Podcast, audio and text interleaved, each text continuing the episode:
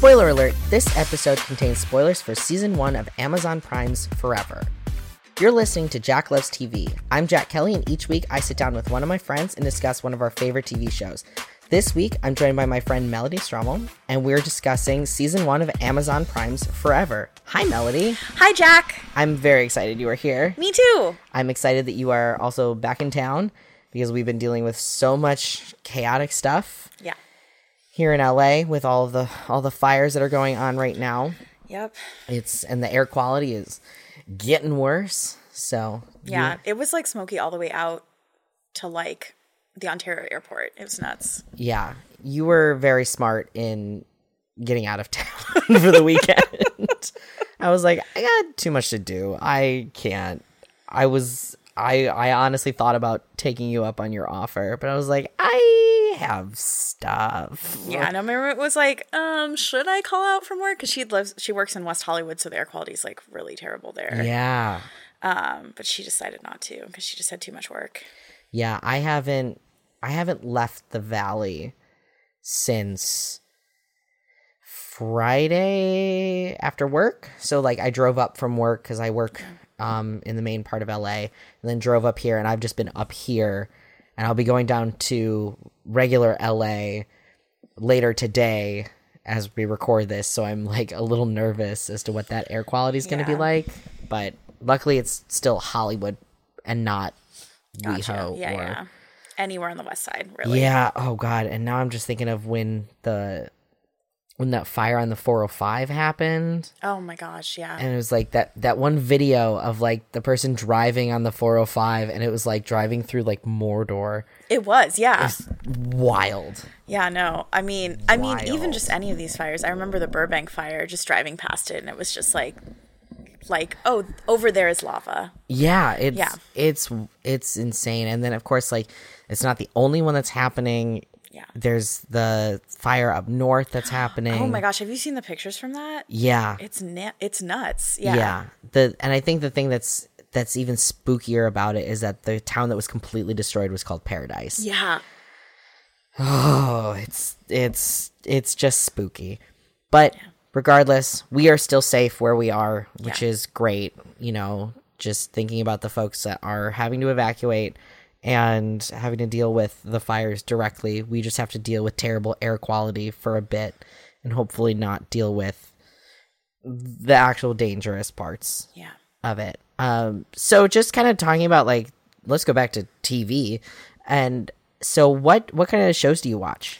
That's an interesting question. I watch probably like a mix of like feel good shows and like pretentious shows. Okay, Um, right now I'm watching. Um, I'm really into this show called The Great War on YouTube, which is about. Uh, so the uh, World War One ended hundred years ago. Later this week, actually. okay, Um, and so it started back in 2014, and each week it goes through what was happening 100 years ago. Oh, during World. War One. Um, so it's sort of like, and and it's not just necessarily like military history. So for example, like women in Russia received the right to vote, uh, you know, Mm-hmm. about four months ago, or um, you know, sometimes it's like, oh, the Communist Party started in um, Germany, or it's a lot of social stuff too. Um, so that's pretty cool. Um, I think they're still going to go on a little bit after the war ends, but it's still a really good, you know, short form document. Well, I mean, it's hundreds and hundreds of hours at this point because it's been four years, but right. um, each episode is about 10 minutes. So it's still like a short form documentary uh, show that you could watch if you're interested in learning about the f- first decade of, of the 20th century. I just I I love documentaries. Yeah. I feel like I know way too much about World War Two, World War Two, and next to nothing about World War One. I feel like that's everyone. I mean, that's like kind of why I started watching the show. yeah, it's it's like you know they. I feel like in high school they just always glossed over World War One. Like we never really got into like what the political reasons were.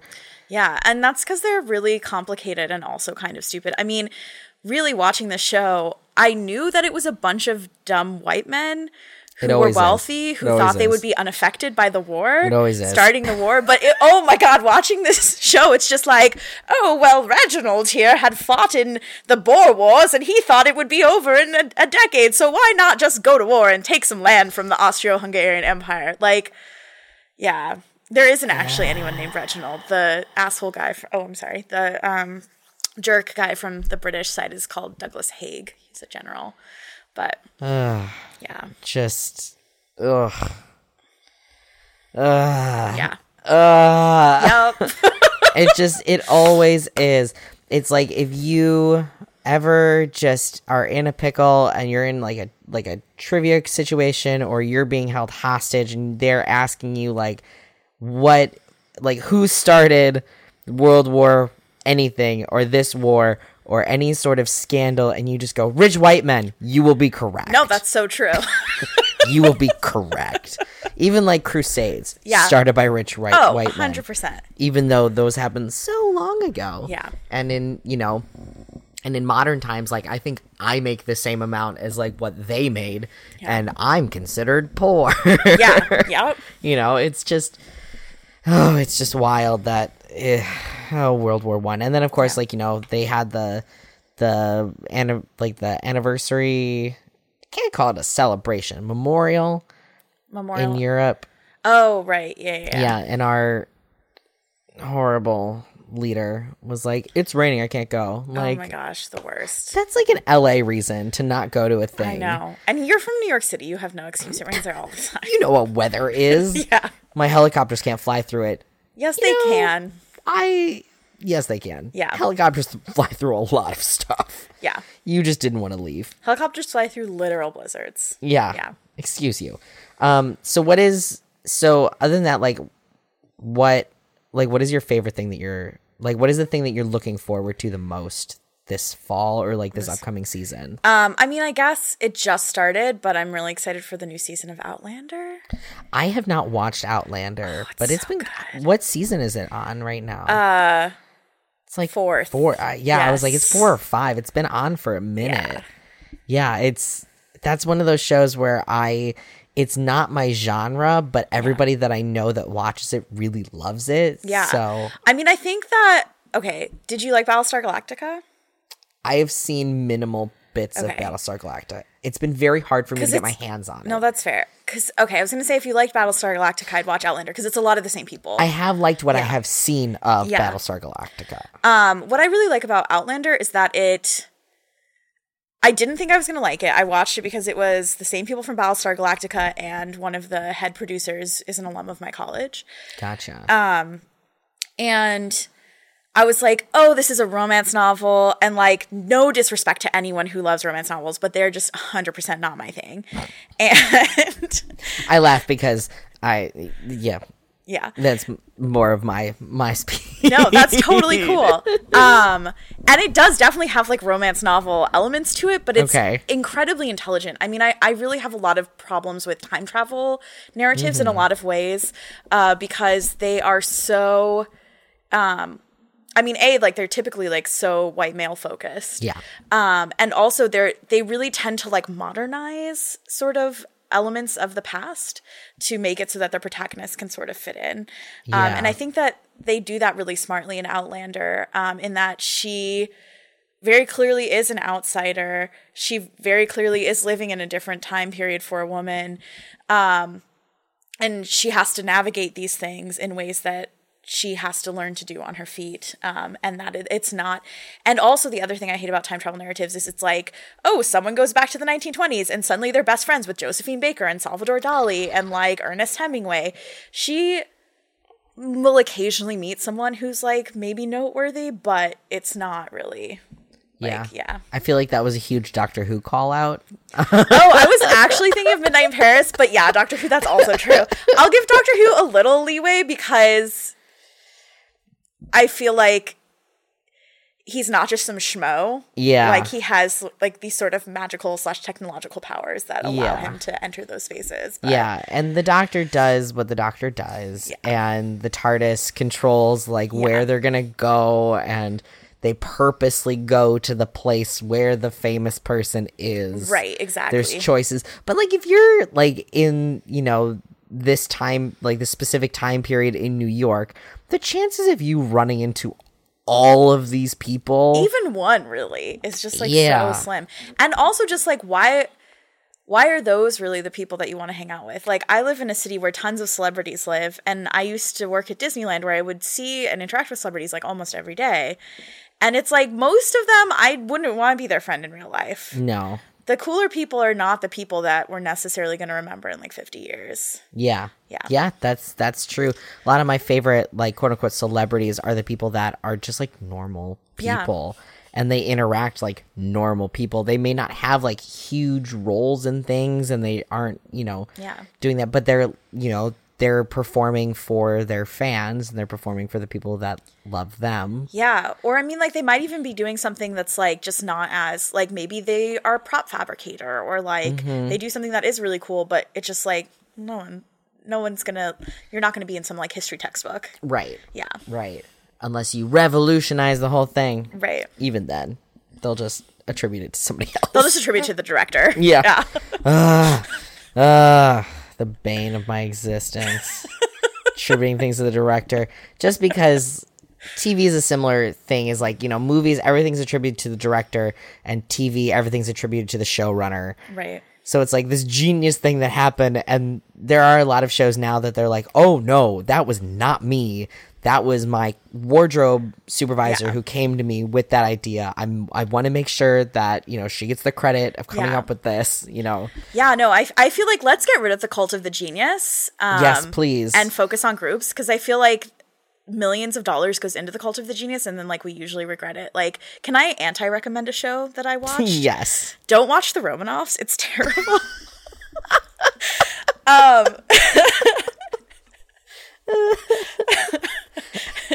if you're going to watch something on Amazon Prime, watch Forever instead. yes, yes. um, but no. I mean, so basically, after Matthew Weiner did Mad Men, they were like, "Here, Matthew Weiner, have se- I think it's seventy million dollars oh to make a show that you want to make," and it's not it's not good, you guys. Um, like it, I'm not saying it has no merits whatsoever, but it's false. Or I mean, to tell you how bad it is, they literally have an episode about um, being skeptical of like the Me Too movement and accusers of sexual assault. Yeah, that's how bad it is. And um, it's not good for an audio medium. Is eye rolls? Yeah. It's just Um, but yeah, I mean, like basically, my roommate was so surprised how much I hated it, and she was like, "Well, but Mad Men was so good," and I was like, "Yeah, but there was a white writers' room, like, yeah, yeah, yeah. it Oh, wasn't like Mad we Men. like to think it's just him, but there's actually a whole group of people." Yeah. Yeah. Oh yeah. It's yeah, the the cult of the genius I would also like to burn to the ground. Yeah. And yeah, that's why I appreciate shows where the writers room is like they talk about the writers room and how the writers room works. Like Yeah. and they and they like to talk about the other writers in the room and what they bring to the table and how different things are when there are multiple and many different voices in the room. I love writers rooms. They are great. So going into some TV news, speaking of writers' rooms, Bob Kushell, the showrunner for or one of the showrunners on the new mid-season replacement show Fam, was actually fired from the show for quote unquote inappropriate language in the workplace. Don't know what that means. Yeah, No, but I couldn't find anything to elaborate more on what that was. We can all kind of take a guess as to what it could be. It's either super sexually inappropriate things, it could be super like racist things, it could be a variety of things, especially because FAM has a multiracial cast and like one of the leads is Tone Bell okay, who's beautiful and very funny. And i'm i hope this show sticks because he's so talented and he Yeah. keeps being on shows that keep getting canceled. Uh, it's so frustrating. So now the sole showrunner is corinne kingsbury who was the other co-showrunner. Okay, so he's out, which I'm so happy that, you know, that CBS is finally, you know, continuing to own up to their their stuff. They're like, all right, well, we we outed Les Moonves. Let's just keep going. yeah, yeah, and hopefully the show will be stronger for it. yeah, I I hope so too. I'm I'm looking forward to it. I I will like any any comedy, especially any new comedy. I like to watch it just to you know see how it how it is and try to give it as many episodes as possible before I'm like you know what I'm done. I can't do this anymore. That was Dad's. Oh. If you recall that show. Um, I mean, I did not see it, but I recall it existing. Yep, that's yep, that's just about how it worked for everybody except for me who watched 6 episodes of it before I was finally free. Good for you. right? So we talked about the fire a little bit earlier, but the, in TV news, particularly with the fire, not only are celebrities being forced to evacuate their homes in Malibu, but the Paramount Ranch, where literally hundreds of productions have filmed there, most notably recently uh, Westworld Yeah. filmed at the Paramount Ranch. The Paramount Ranch is burned down in the Woolsey fire, as well as parts of the Bachelor house. Oh, I heard about that. Yeah. Yeah, so they they're really not sure what the damage is on that property because it is also like a family lives in that house. Oh, really? I didn't know that. yeah, so they how they live there, I don't know, given that the Bachelor seems to be running all year it's round. It's like every season there's a bachelor. Yeah. Bachelor 403 I think is what they're on now. Oh my gosh. so many. That's not the right number, but it feels like it. And It probably is if you include like all the international bachelors and oh, bachelorettes. seriously, And, yeah. seriously.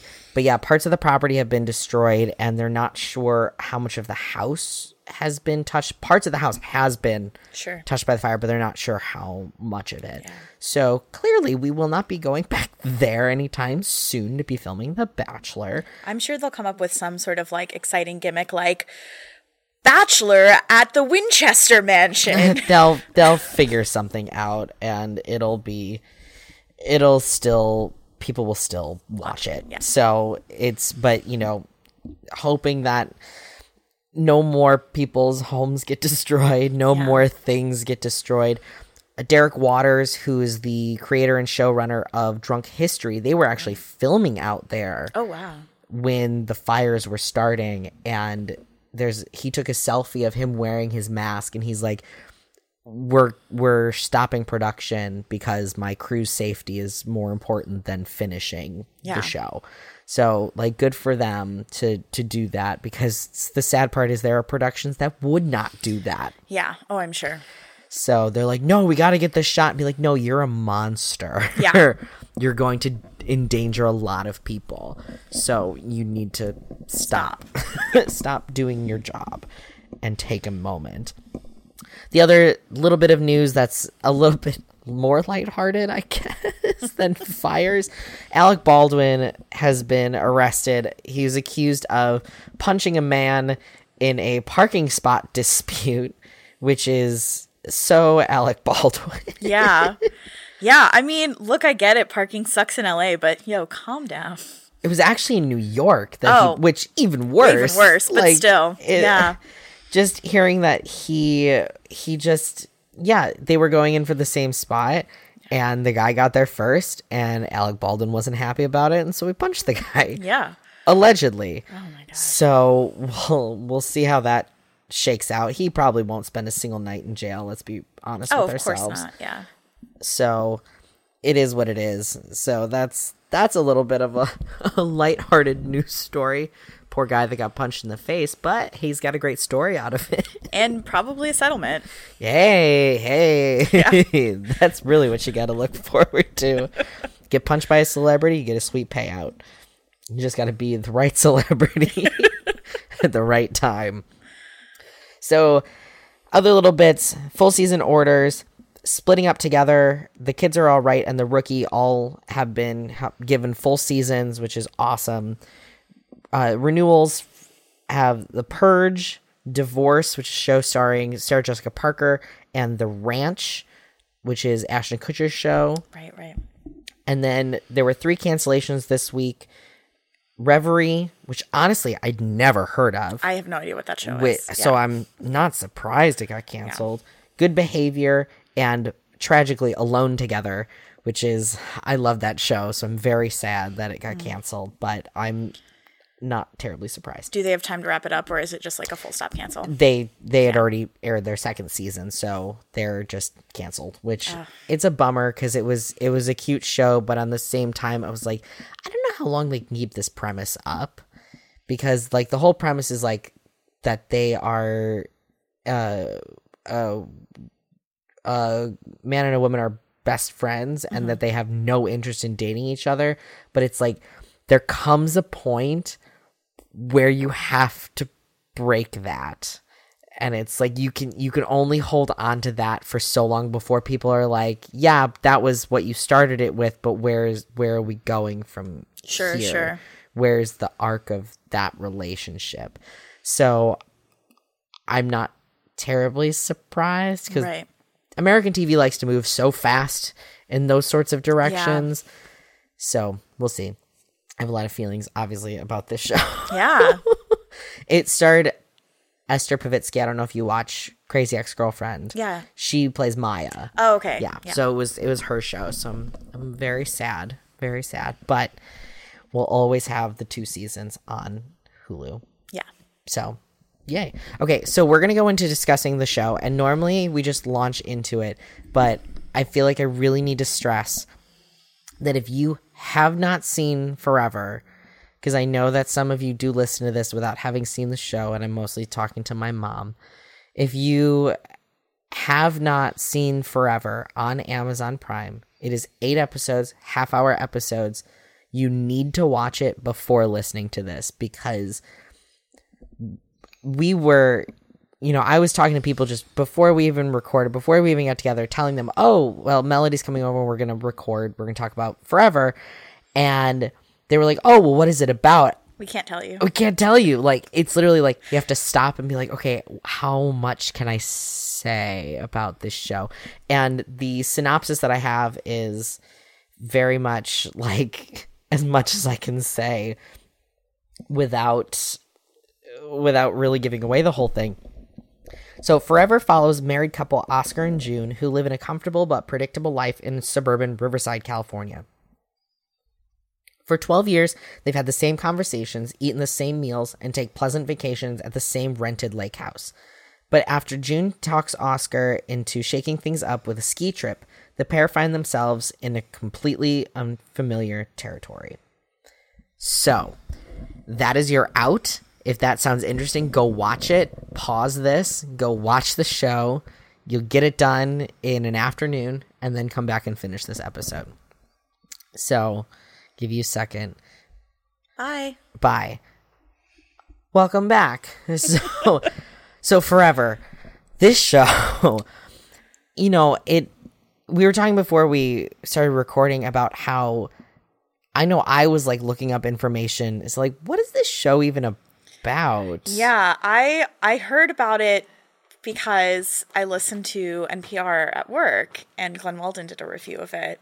And he was talking about it and then they had to redact like like they had like a a joke like redacted redacted oh every time he tried to talk about the plot. And then I was like what is this show about? It's it's so hard to review. I only saw reviews of it because think I was just I was just looking up stuff on tvline.com and they had an article of just like of you know like the beauty of forever and talking about how especially wonderful Maya Rudolph is in oh, it. so good. Because like you know fred armisen plays fred armisen in the show. He Yeah. plays the same character but maya rudolph just carries this show. And i like a human being love maya rudolph. Everyone loves Maya Rudolph. So i was like okay i have to watch this. What is this about? But then of course every review i could find was like if you haven't seen it stop reading now. I was like okay well i guess i'll go watch it. Yeah. and i'm so glad that i did. Because it is like like that description that i read is is it's a terrible description. I mean it's the only one we can give you but it's awful. Yeah i mean obviously you've watched the whole thing at this point. Everybody who's listening because we made you stop and go watch it.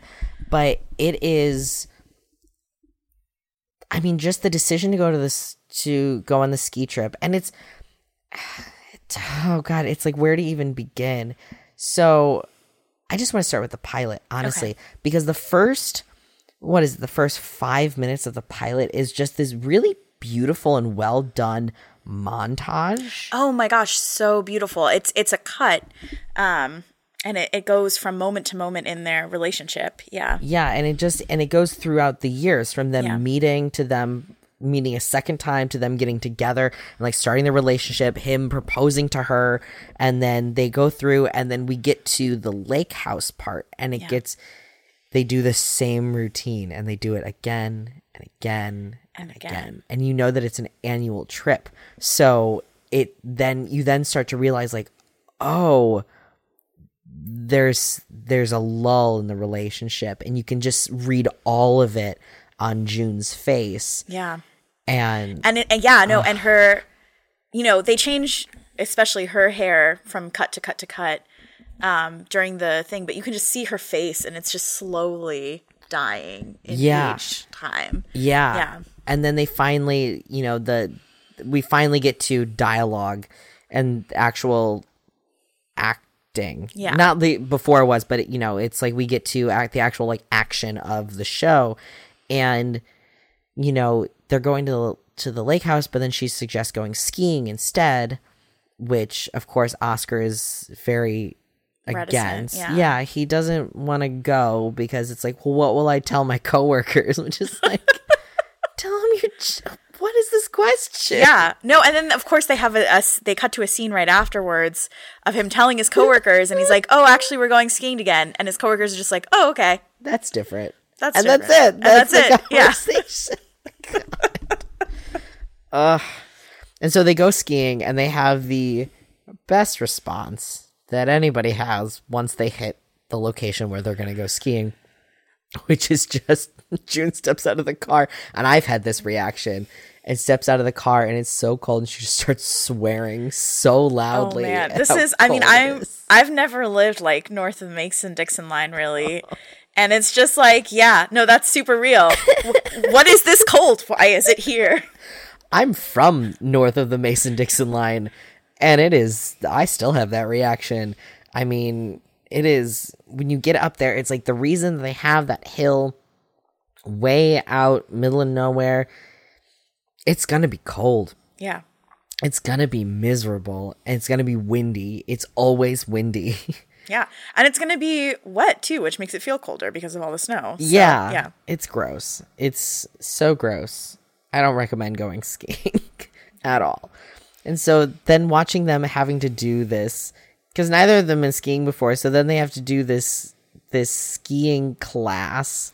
And of course, they're all full, so they have to go take a skiing class with the little kids. Yeah, and just just all of the setup of them okay doing this and it's like oh they're breaking free of their monotony like what is going to happen and then they set it up really well. Like June gets really upset at the in the kids class cuz the kids keep making fun of her and she ends up pushing one of the kids whose parent actually says that he probably deserved it. Yeah. and so then she starts talking to this guy in the lodge and they're like flirting a little bit and you're like oh is this what's gonna be the change like is this the Yeah. show Well, because I all I knew was the show title's Forever, right? So I'm like, yeah how? Okay, how is it to be about forever? Is it about the not foreverness of things? Like, yeah. is it about how being with one person feels like you're with them for and you're not happy like does it feel like forever mm-hmm, Yeah. And so I, I definitely thought it was going to be about cheating. Yeah, yeah, and then you find out that no, Oscar died while Yeah. she was in the lodge and he was on the hill. Like he died. Yeah. and then you get to the second episode, which please tell me if you had the same feeling.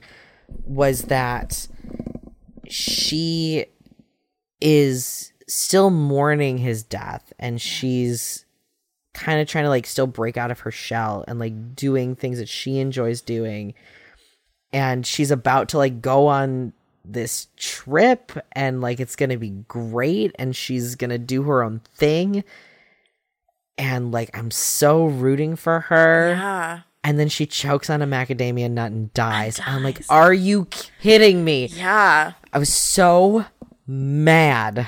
Yeah, no, I mean, I. Because at first I thought, at the second episode, I thought, oh, maybe he's going to come back as a ghost and he's going to haunt her forever. Yeah, and it's like, oh, is that the forever? Is that the forever?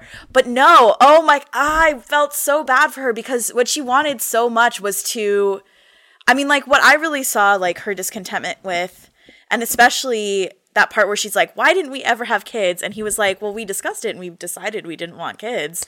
Is that she's just like not happy with the way things are and she wants to live a different life. Yeah. And she had that different life. Granted, because everyone else in her company was arrested for corruption, but like, you know, she was about to to see if that life was something that she wanted and she dies. Yeah, it's it is it is the most frustrating thing. And it's like on the one hand it's like yes, I get it. This is theoretically a comedy. I have a lot of feelings about dramas that have comedic elements to them and purport themselves as comedies, but that's a discussion for a whole different day. and you know, it's like this is of course, of course she dies. Yeah. When she gets this chance. And then she dies and she basically opens her eyes and Oscar's looming over her. And it's like, you made it. It's like, oh no. oh no. oh, and then she's and so the whole like the the part that's so difficult is like you go through two episodes of what you think the show is going to be about and then really it's at the end of the second episode that you discover oh no this is a show about the afterlife. Yeah. got it. That that makes a lot of sense. Forever Forever. that checks out. And especially when you start to like meet some of the other characters that live in their neighborhood and how like their their one neighbor is he died in the 70s as a teenager. And he's still like a jerk teen. yeah but Yeah. he's also 54. Yeah. yeah. So it's it's just you know, but and the thing is too is that, you know, they you can tell that June is not happy to be dead with her husband. Yeah, and especially, I mean, so she's also still in Riverside. They're in a different suburban community in Riverside, but it's kind of like a condemned Yeah, so- vacated one. yeah, it's condemned for I think like black mold or something. Yeah, but it's but it's condemned for the currents, which is Yeah. what they call The living. The living, and the formers are still like it looks brand new for them. Yeah. Everything's in like a really muted pastel. Yeah. Like it is, and so then they fall back into this mundane life, and it's just Yeah, and and Oscar's like so elated. Oh, so- and and I think what what makes me feel for her so bad is everyone in the community thinks that she's so lucky that she gets to be with her partner in the afterlife, which I get because they're in a way they're lonely forever. yeah, Yeah. Yeah. But like she's stuck with Oscar, Yeah. who's just Fred Armisen, and I read this in a review and I cannot agree with it more. He plays the best like milk toasty, boring, horrible, ineffectual white guys Oh, yeah. that you can ever imagine. He's so good at it. Like honestly, I wasn't like anti team Oscar. I mean, obviously like June was unhappy and that was like an issue, but I he didn't bother me until that scene with the fork tines. Oh yeah. And then I was like, "Oh no, this is like uptight passive aggressive white dude 101." Yeah. Yeah. I just I I I think I was done with him by the time actually the moment he walked in with the fish calendar and the pilot, I was like, no, no, I'm not here for this. I I don't know. I thought they did seem happy. like, yeah, I thought that there was something that was very sweet about him, yeah. Um, but also like very repressed.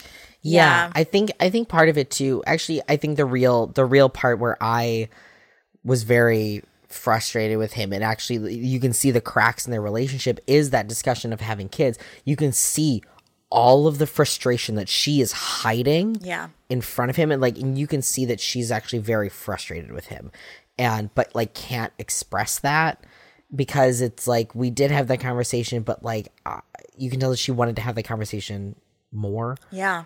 and that she may have given that up because he, that's not what he wanted. Really, the way that like I read that was they had discussed it. They had decided not to have kids, but it was just she's feeling all these frustrations. She's feeling upset at Oscar for the way that her life has turned out by meshing her life with him, and that's like a socially acceptable place to like vent her feelings into. Yeah. Um, but I think your reading's totally valid too. Yeah, yeah, same. It's either way, you Yeah. can just see her being very upset. And so now she's trapped in the afterlife with Yeah. her husband, who she was already like finally breaking free of and being her own person. Yeah. And then she dies. And then in the afterlife, then she meets Kase. Uh, Kase is like the best part. Ah, she's wonderful. Moves in next door and she's burning stuff in her backyard and they're wondering what is going on and they actually find out like the weird things about the afterlife, yeah. you know, and her burning the that that cabinet every day and yet it reappears in her home Yeah. Is is such a I guess it's a it's another commentary on I feel like this whole show is just a commentary on mundanity. Like Yeah, or or even just our inability to see the like the structures of the life that we're living in yeah. Um, because we think oh, you know someone tells us something is a certain way. Oh, you can't go too far away from the fountain and we just accept it. yeah. We just, yeah. you know, oh, this is the way that houses are set up and we just accept it. Mm-hmm. Um and it takes these people literally dying to realize that they can live in ways outside of what they're told they should live. Yeah, cuz Kase is just she's so not happy with where she's been placed Yeah. And is realizing, you know, she can burn the she can burn the cabinet all she wants as many times as she wants to, but the cabinet will always be there. Yeah. you know, you can go out and have these wild adventures, but you will eventually come home and everything will be the same. Yeah. And it was so fun watching them go to the gas station and like wander away from the neighborhood because the whole thing with the fountain is that the fountain is, you know, the the the life source. So once they get so far, it's like, okay, that's why. It's like you get Yeah. tired and you have to go back home. But what if you can find that life source somewhere else? And that's what Kase has done Yeah. and shows it to June. And now June is free in a way, Yeah. you know? And it's it's so I love their relationship. It I mean, I also love it because it had very it had very like queer undertones to it too. Yeah, that was like honestly, I mean they definitely treated it I think in a lot of ways like, "Oh, your wife ran off with another woman." And I kind of wish they'd actually just gone with that. Like Yeah, same. why can't June and Kase like also be lovers? Yeah. I mean, I'm so conflicted when I see this in TV a lot because on the one hand, I think that portraying strong female friendships is really important, but on the other hand, I feel like a lot of time it's like maybe a little queer baity. Yeah, it's a real damned if you do, damned if you don't sort of situation because it's like, especially like older female friendships Yeah. are not like they're usually like, oh, they've been friends for so long, but it's like that's not always the case. So it's, you know, you want to show these women who meet later in life and can still be friends and still learn a lot from each other, but I feel like it was also one of those instances where they could have also gone that route and i think they like i think the characters were headed in that Oh, direction for sure. but then once oscar catches up with them Yeah. at the oh what is it what is it called? Oh, called the Oceanside. oceanside yeah they catch up with them at oceanside it is you know it's like that's kind of downhill Yeah. and you know that's that's when i was really upset i was like no but of course my that's my queer brain being like no, No, that's I mean that's really me fair. that. I mean there is there is something normative about the show in in certain ways. yeah I mean because I don't know. I mean like is it too early to talk about the ending? no go Okay. for it So I feel conflicted about the ending because on the one hand, Oceanside is still its own strictures. They have their own way of living and their own way of doing things. Um, and in Riverside, there's this idea of ma- maintaining and of staying the same and of never forgetting. I mean, like, even you have a romance that is not people who were already involved in Riverside, and it's someone reconnecting with someone from their past. It's not even someone meeting someone new. Yeah. And in Oceanside, they have this obsession with forgetting and becoming someone different. And so, on the one hand, I like the ending because it's two people addressing their issues and then deciding to go to a place where they can create their own life that's not necessarily remembering or forgetting um, and maybe outside of already preordained structures though the ending's super ambiguous so we don't really know Oh my god. I mean, we'll get to talking about the fa- strictly the end. But the fact that they don't even I mean, to me I'm guessing that they're going somewhere outside of the to, to somewhere that's maybe like not as inhabited because they're the whole thing was they took a road to Oceanside and all roads lead to Oceanside. Yeah. And so it's this like pre decided pre-made thing that they're they're going along. They're not necessarily forging their own path. Yeah. But on the other hand, like,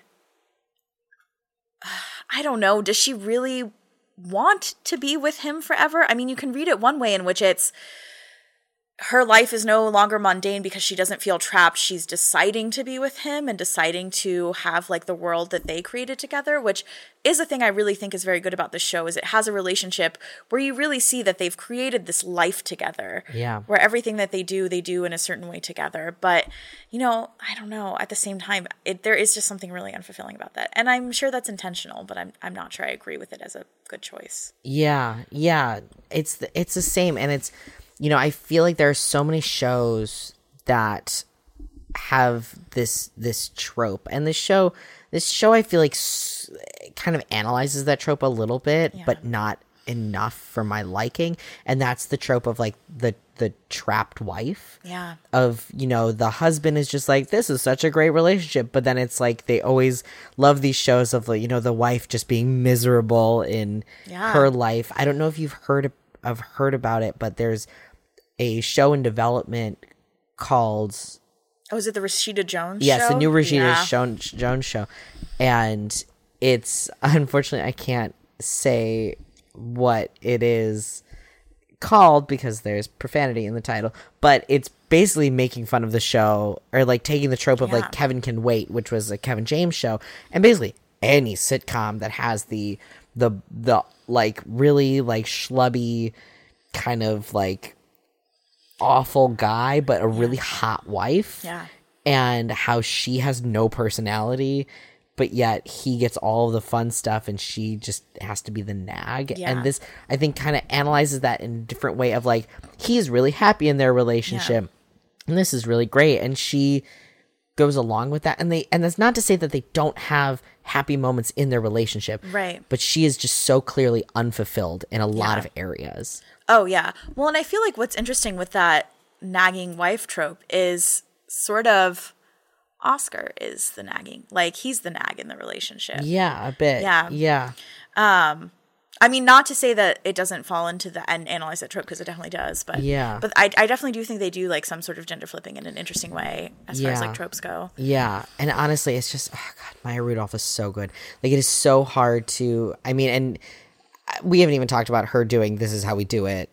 Oh the my party. gosh! Yes. just the greatest, the greatest scene. I have. I think it's the greatest scene I've had in television in a while. Is just watching her sing "This Is How We Do It" to a whole room of people, and she kills it yeah, as expected and it's wonderful it's so good.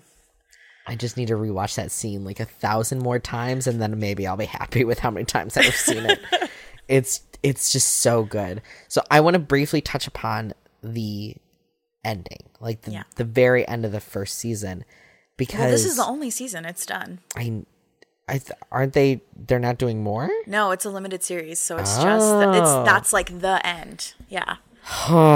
yeah, no, that makes it harder, right? Uh, yeah. yeah. No, because I thought they were gonna have it do another seems so season. sequel baity, but no, that's the end. Oh my god, that's even more frustrating. Yeah. Somehow I didn't know that. Totally missed out on that part. But they so they just you know, June learns with the Oceanside people that they just like go to the ocean floor and just hang out Yeah. because they're dead and they can. And they don't have to breathe. Yeah. and they don't have to breathe. So she takes Oscar with her, and they go and decide to walk along the ocean floor and f- go to a new life, basically. Yeah. On what looks like maybe an island. Yeah, but they never make it anywhere. We just the last shot is them walking through the ocean. No, they arrive on a piece of land. Do they? Yeah. Have I missed palm things? trees, I'm yeah. like I. Did I and then they the look at each other and like kind of smile. Yes. Yeah. Yes, you are correct. No, that's okay. It's it's literally a second of television. It's not yes, long. because their whole scene of them walking on the ocean floor is so long, and it and it's- the credits start while they're on the ocean floor. I yeah, yeah. maybe that's why I didn't catch that end because I Yeah. was like, well, it's done, and so I turned it off. But yeah, they. So, but the question is, they get to this new place. Is it gonna be different? I like that's what I'm saying. Like I I can't tell how I feel about the ending because there's so much ambiguity and also I mean not that a show needs to necessarily be trying to say something, but I feel like the show is trying to say a lot of things. So what are you trying to say, show? Tell me, tell me what you're trying to say. Don't make me try and extrapolate what you're trying to say. Just tell me. But then again, it's it is a show that is there's so many aspects of it that are up to interpretation Yeah. and seeing and really like talking about mundanity and and kind of working within a relationship that you aren't necessarily unhappy with but are not necessarily completely happy with. Yeah. Have you ever this is gonna sound so pretentious and I'm sorry, but have you ever read The Myth of Sisyphus by Albert Camus? It's an essay. I have not. So the the two second you know recap of this essay is basically uh, Sisyphus is a Greek character who is doomed to forever roll a boulder up the hill, and once he gets it up the hill, it will fall back down, and he has to roll it back up again. And um, what Camus says is that even though we think of this as this mundane torture, as you live through mundanity through human creativity, you create interest through um, the repetitive tasks. So maybe, you know, Sisyphus rolls the boulder up the hill in a way that creates beautiful decorations after a while, or he rolls it up in a rhythmic pattern, or, you know, any sort of numbers of ways that humans create life and beauty within mundanity. Um, and I feel like this show definitely talks a lot about that. Like, it's about the, it's about the, um, badness of mundanity, but it's also about the beauty of it. Yeah, and you we do get glimpses of that beauty, and Yeah. I think our, the best example is their is the game that they do together Yeah, of like what is the best activity that you can do in 30 minutes. Yeah. And they talk about it and like one of them will bring it up and the other go, "No, that it's like see here's the problem with that." You know, and they'll Yeah. and but it's it's very light and playful and that's that's a game that they play together and it's a game that they show them playing multiple times and it's clearly like they go through this life they have their rhythm they have the things Yeah. that they do all the time and and but that's just a little bit of a thing that that is a thing that they already do but it changes every time yeah, you know and it's and it's just wonderful to to see that and maybe sh- provide it as like an example of like if you are trapped in this sort of mundane Yeah. pattern maybe this is a way of breaking out of it or thinking about breaking out of it yeah. or yeah it's a beautiful show and i am now very sad that it's only one season Yeah. damn you alan yang Yeah. damn you to hell Ah, it's it's a beautiful show and Maya Rudolph is Oh, she's so Fantastic. exquisitely good. If you're ever like, wow, I wish that I could also see Maya Rudolph be completely heartfelt while also being hilarious, watch the show. yeah it's Yeah. it's just it's so good it's so so good so because of the mundanity of their afterlife for the fun thing of this episode, we're gonna look at what would what would your mundane like afterlife look like? I think it would be like a lot of chains, like chain restaurants. Yeah. oh no. oh no. You just forever trapped going to Applebee's every night Oh for my, dinner. yeah, for real. No, exactly. And then it's just like, yeah. I mean, I think there would it would be a lot of like uniformity would be like my mundanity. Yeah. and um yeah and and uh yeah like no art no like nature really just like corporate stuff Oh, Ugh. would you would you go to work or because they don't work in the afterlife? no they don't have to Yeah, i mean i guess no i mean like honestly i'd probably haunt people I'd be they, people would be like come to the haunted applebee's off route 66 like done. like that's where I live. Yeah, I mean, I'd probably end up having to haunt people too because I'm just thinking of like where I grew up, and that place is just. I grew up in the suburbs of Chicago, and it's like it is. Mm. Oh God, the suburbs would be. It is so mundane. It's also partially my hell. So, Yeah. it this also had had touches of the good place for me too. No, this was. Su- I was going to maybe mention The Good Place as one of the shows I was watching, but then I didn't want to say it was similar for forever in Oh. case it spoiled it for people. At this point, if you Yeah. don't know about the good place, Yeah. where have you been? They're in their third season. yeah. It's yeah. No, I really felt like this is an amazing companion piece to The Good Place because it's about how do we change after what we know as life has ended. yeah, yeah, and and I think the interesting thing too is that Alan Yang is is of the Mike Schur school of script writing. Yeah. because they used to work together on Parks and Rec. So, and I think Alan Yang also still works on Brooklyn Nine Nine. Oh, he might, yeah. I, I don't I don't think he's on the Good Place though. No. So but there were a couple of other writers that were, Yes. were also on The Good Place. Yes. Yeah. So it's like we're it's like apparently anybody who's associated with Mike Schur, we're apparently all examining the afterlife at this at Yeah. this stage in our careers. So it's it's well, and I feel like it's also like, I mean, so the whole thing of the good place is what do we owe each other, right? Yeah. Like that's the big question. And I feel like that's a big question in this show too. yeah Like yeah what what do we owe each other? What Yeah. does she owe Kase? What does she owe Oscar? yeah. Yeah. What does he owe June? Yeah. and it's it, it's yeah it's it's there's a lot of questions and i think it's a it's a show that there's so many small parts of it that you can discuss and take in different ways and i think that's one really great example of a, a good show is that people can interpret whatever they want from the show and it's correct you know and it's and nobody as long as you're not like oh well the show is clearly about you know cross country trucking it's like nope not what the show's about. Yeah. good try. But I mean, I guess you could say every time all cross country truckers go through a bunch of ghosts waiting to be run over by a car, but really that's there you go that's the closest you could get to that interpretation. Yeah, and it's they. Yeah, it's it, it's there's so many philosophical questions and that are you know that they're they're hard to they're hard to ask and they're hard to answer and the show I think does a great job of starting that conversation Yeah. and I really enjoy it. Yeah. Obviously, cuz we talked about it. we talked about it.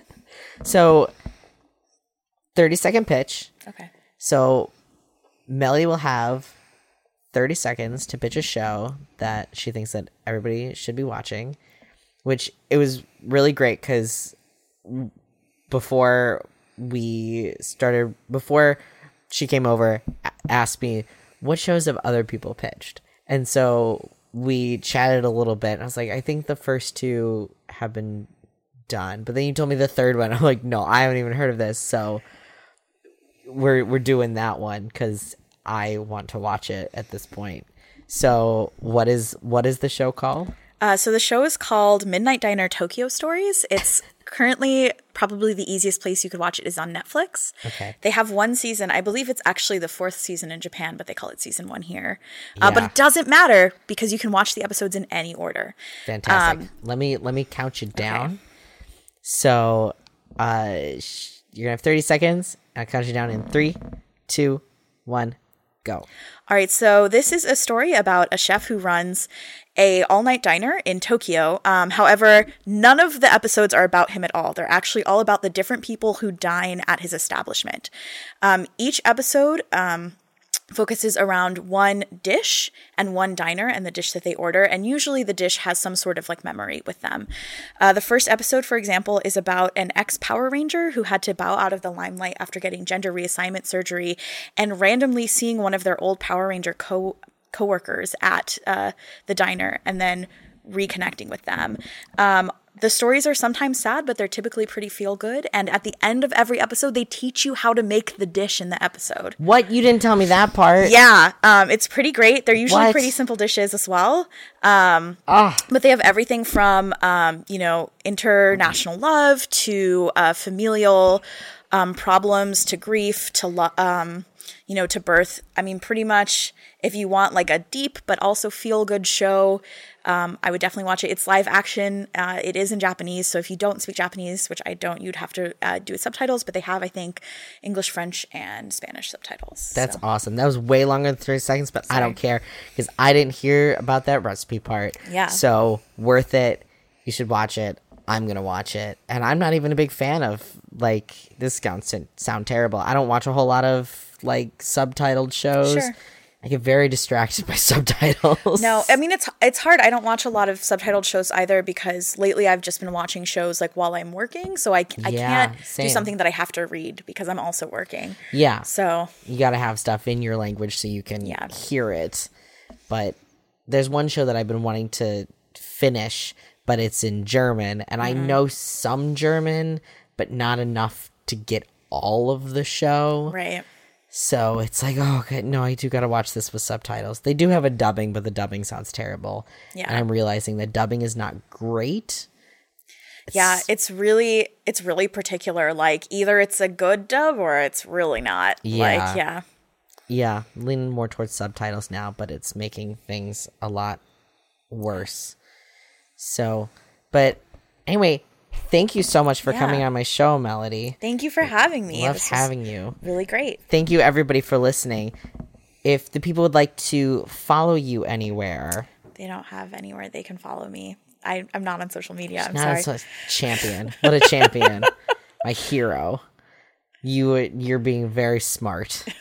I wish that I could quit social media. Well, I used to do social media for like a living. And so then Oh. I would just did not want to be on it that checks in my out. personal life Checks anymore. out. So I mean, I have a Facebook, but it's not like a promotional. It's like yeah. my friends in real life. Is there uh do you have any like any charities or anything that you think people should support? Yeah, so uh, there's a independent comic book convention in Los Angeles called Comic Arts LA, and um, they are doing a uh, a comics drive for Arts for Incarcerated Youth Network. Oh cool. Um, so basically, uh, California is like one of the largest prison systems in the country slash also the world. Um, yeah, and a lot of our incarcerated um, citizens are young people. And they don't have a lot of access to books, and a lot of times the books that they have access to are not really reflective of them. Um, and so, um, Comic Arts Los Angeles is doing a comics drive for incarcerated youth. So any like old comics or manga or graphic novels are great. Um, they tend to be more diverse than like, you know, Walt Whitman. Yeah. Uh, And also they can be like a nice sort of pick me up from, you know, Victor Hugo, who we all love, but is quite the downer. yes. Um, but yeah, you can drop off any of your books. They have donations at Skylight Books in um, Los Feliz. Other books, uh, The Ripped Bodice in Culver City, Gallery Nucleus in Alhambra, um, Chevalier's book in um, Larchmont, and The Perky Nerd in Burbank. Very cool. What is it called again? Um, so the the uh, the comic book convention for indie comic book artists is Comic Arts Los Angeles. That's December 8th and 9th um, in Glendale at the Ararat Center. Um, but the it's just a comic tr- drive that they're running. Um, and you can also actually drop it off at the comic convention as well on December 9th. But they're accepting comics for incarcerated youth um, through December 9th at all of these locations. Very cool. That's awesome. So if you are in the LA area and would like to do that, do that. Great. It's for a good cause. Yeah. You can follow me on Facebook, Twitter, and Instagram at Jack Loves TV. I don't have any shows or anything, anything live coming up anytime soon. I will be at Vulture Fest this weekend.